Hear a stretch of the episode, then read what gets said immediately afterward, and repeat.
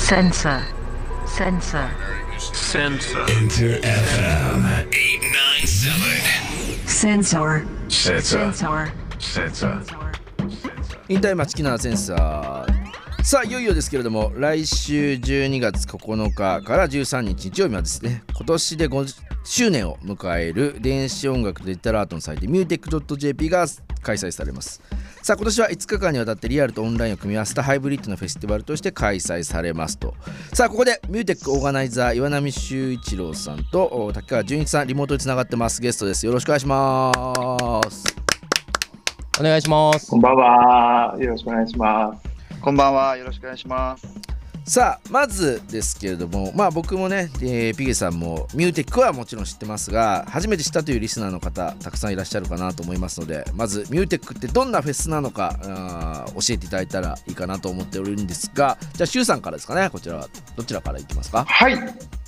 えーミューテックはですね、えー2000年にカナダ・モントリオールでした、タートした電子音楽とビジュアルアートの、えー主にテーマにしたですね、文化芸術活動の普及を目的とした国際的に名高い、えーフェスティバルでございまして、えー現在世界7カ国で開催してまして、モントリオール、メキシコシティ、バルセロナ、ブエノスアイレス、ドバイ、サンフランシスコ、そして東京というところで開催しているフェスティバルです。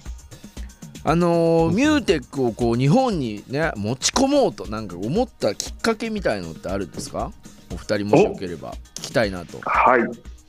えーミューテックはですね、それ結構話すと長くなるところもあるん全ですが、然今日長二人も全然本当ね あのみんな YouTube なんか見ずに聞いてますから、はい、お願いしますよ。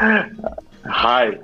えーまあですね、僕もずっと長年、そのブームだったりとか、ピークもそうなんですけど、一緒にそのクラブミュージックを日本に招聘する仕事を結構やってた時があったんですけれども、まあ、そこからだいぶ発展してですね、まあ、こういった、えー電子音楽と、まあ、ビジュアルアートを組み合わせた、しかもその芸術文化活動を行うようなフェスティバルのモデルってないかなっていうのをですね、僕が結構探し求めてた時期がありまして、それがもう7年前ですかね。はいはいはい。それで、あれ、ミューテックってなんかちょっとそれに近いなというのをですね、見つけて、で、えーまあ、僕の友人のルイスというメキシコ人が、えーミューテックメキシコのファウンダーつなげてあげるからっていう話で、じゃあメキシコ行こうという話になりまして、へええすぐ飛んだわけですね。ー、すでに飛んでおりましたね。これがもう2015年の、まあえーニューイヤーでしたね。で、メキシコのファウンダー、ダミアンっていう人に会いまして、で、彼が、えーお前本当に MUTEK Japan やりたかったら、あのファウンダーのアラン紹介してあげるから、モントリオールに来いという話で、えーモントリオールに、えー2015年に行きまして、 MUTEK を初めて体験し、どうですか？現地で現地で初めてそのモントリオールで MUTEK 見た時の衝撃というか。えーとですね、 MUTEK 初めて見たときには結構有名無名なアーティスト結構いろんな方々がいっぱいいて、うんうんでカンファレンスもあるし、まあ、パネルディスカッションもあったりとかワークショップも無料でやってたりとかですね、ま、街全体でこうなんかすごくあのフェスティバル感が出てたっていうのが印象的であとモントリオールの人っていう人たちがみんな結構あったかいんですよねウェルカム体制で。うんうんうん。なのですごく溶け込みやすく入っていけて、でこんなフェスティバルがなんか日本でできたらいいなと思ってたら、えー日本にやってきてしまったっていうケースいやーすごいですね。ピゲさんはどうですか？ MUTEK。MUTEK そうですねもう僕実は2010年の時の MUTEK のモントリオール clubberia で取材とかしてるんですよあそうなんだ。その時の記事もじゃあ上がってるんです。その時の記事も上がってますへえ。でもそうですねそれはなんかまあそれこそ本当く君とおっしゃ同じような感覚でなんか珍しかったんですよねモントリオールでこういうのをやってるっていうのが。で出てるメンツが僕のどどんずばのアーティストばっかりだったんでそへー。の当時が。誰例えば覚えてるだから中華やっぱナロード2期とかすごかったですよね。そうですね。リカルド・リッチ。さっきかかったうんはうん。そうリカルド・リッチーとかもさっきおっしゃってた、うん。もうリッチーのプラスティックマンのショーなんてまさにミューテックで、うん。彼はまあリッチもカナダですよね。もう跳ね上がったっていう人もありましたからね。そうなんですよ。なんか僕はミューテックはそうですね。その印象がすごい。なんかよりまあそうですね。この近年になってもよりまたデジタルのあデジタルアートの感じがすすごく出てるなって感じ見えますけども。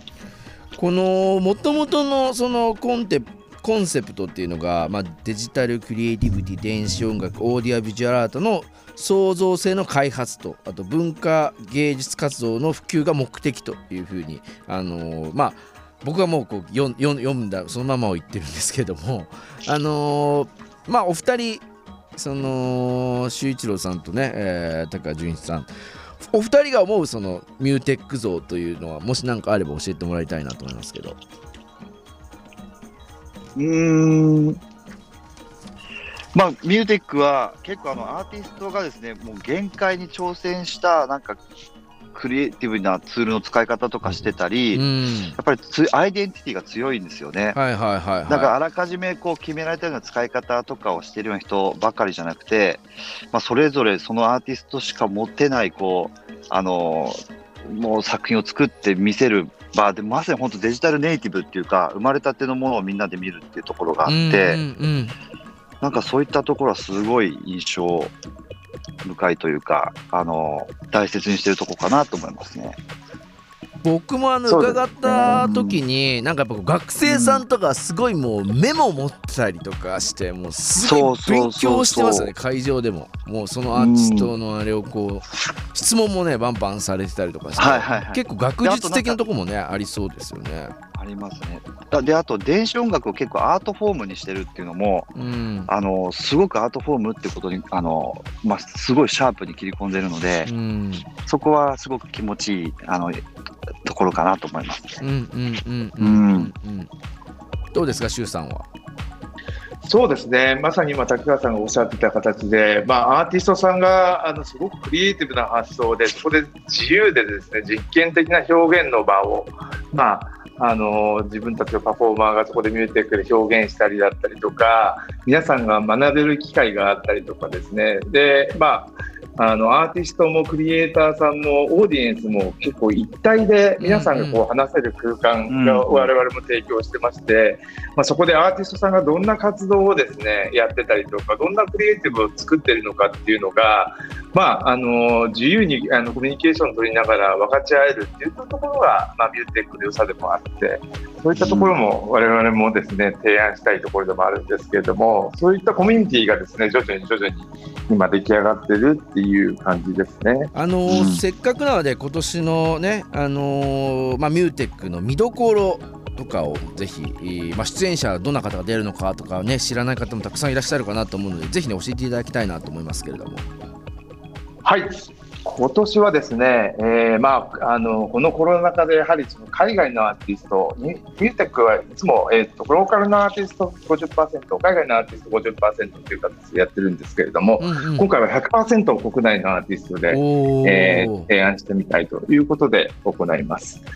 で、えー12月10日はオープニングイベントで、まあ、アンドロイドのロボット、オルタっていうのをですね、東京大学の教授の池上隆さんが、えー開発した A ライフによる研究者なんですけれども、へえーロボットのパフォーマンスが、えー見られるというですね、貴重なライブセットになります。えー、すごい。えーえーその後にかですね結構あのバイオリンとかグランドピアノも入ったコーリー・フラーというですね坂本龍一さんとも共演したことがあるコーリーさんによるすごくまあ前衛的でですね美しい音楽を奏でるっていうのがオープニングアクトで10日を行います。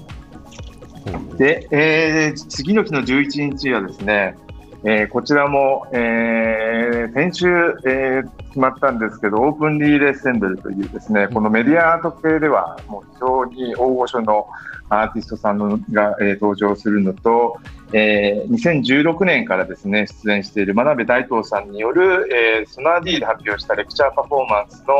えーさらにアップデートバージョンを披露する。おいうこととすごい楽しみそれも はい。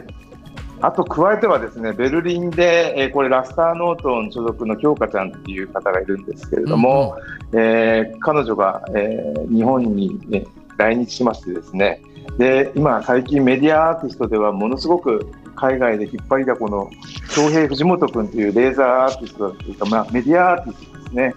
彼とですね、京香ちゃんによる、えーオーディオビジュアルパフォーマンスを行います。で実はもうこの組み合わせを、えーコーディネートしたのは滝川さんなんですけれども、おお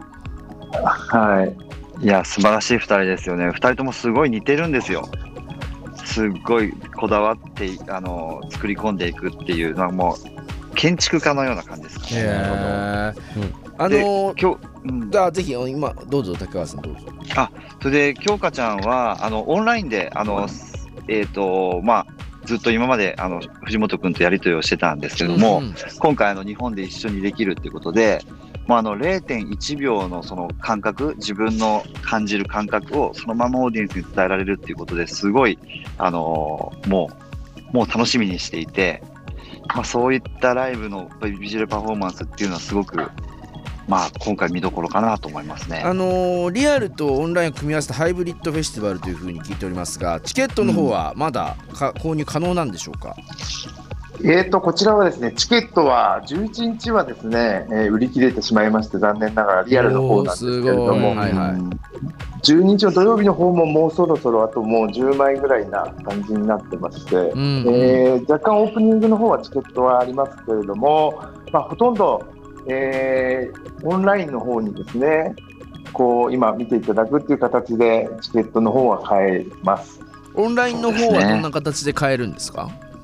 オンラインの方はですね、ミューテックの、えーバーチャルプラットフォームというのがありましてう、んえーバーチャルプラットフォームより、えーチケット購入が可能になります。ツイッターのも「ハッシュタグ #SS897」で、えー、角さんがね、えーミューテックアアカデミックな感じもあるのねとおミューテックってサウスバイサウスウエストテクノ版かと思っていましたというふうに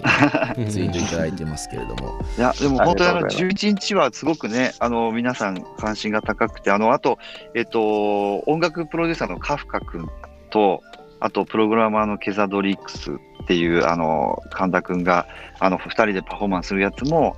あのお互いが本当にお互いでそのまま自由に2人で今回やってみようっていううん。自由な表現をライブであの堪能できるっていうところとか、まあ、ラップトップだけじゃないんですよ。あの本当にハードを持ってきて、あそうですね体中動かしてパフォーマンスするっていうなのが、ちょっとこれはあの他でも、もう本当になんか練習だねっていうのを言いながらやってるパフォーマンスがあったりとか、あとマイカル・ブテちゃんとかも出たり、すごくあのバラエティにもあの飛んでるっていうのが魅力ですね。3日間本当にあの目が離せないので、オンラインでもうぜひあの楽しめるので、インター FM のねリスナーの方は、うん。あのもちろん関東近辺だけではなくてですね、えーかなり全国でいろんな方皆さん聞いておりますのでぜひ皆さんもいけないなって方もたくさんいると思いますので聞いた方はミューテックねぜひオンラインでも楽しんでいただきたいなと思っております、さあ、はいせっかくなのでバーチャル、はい、あのーちょっと一個。あどうぞ。あのね、それがバーチャル .mutech.org っていう ORG っていうドあの URL なんですけども、mutech.jp っていうのを打ち込んでいただけるとそこから飛べるようにもなってますので、ぜひさサイトでも見ていただけたらと思います。ありがとうございます。えーはそれではですね、ここで、え1曲、えーミューティックに出演するアーティストから紹介していただきたいなと思いますが、じゃあこちら、シュウさん、お願いします。はい、えーこちらはですね、文武田村さんと青木高政さんによるコンビ、えーニュートラルからですね、イリュージョナルタイムをお届けしたいと思います。ミューテックのオーガナイザー、岩波修一郎さん、竹川純一さん、ありがとうございました。ありがとうございました。ありがとうございました。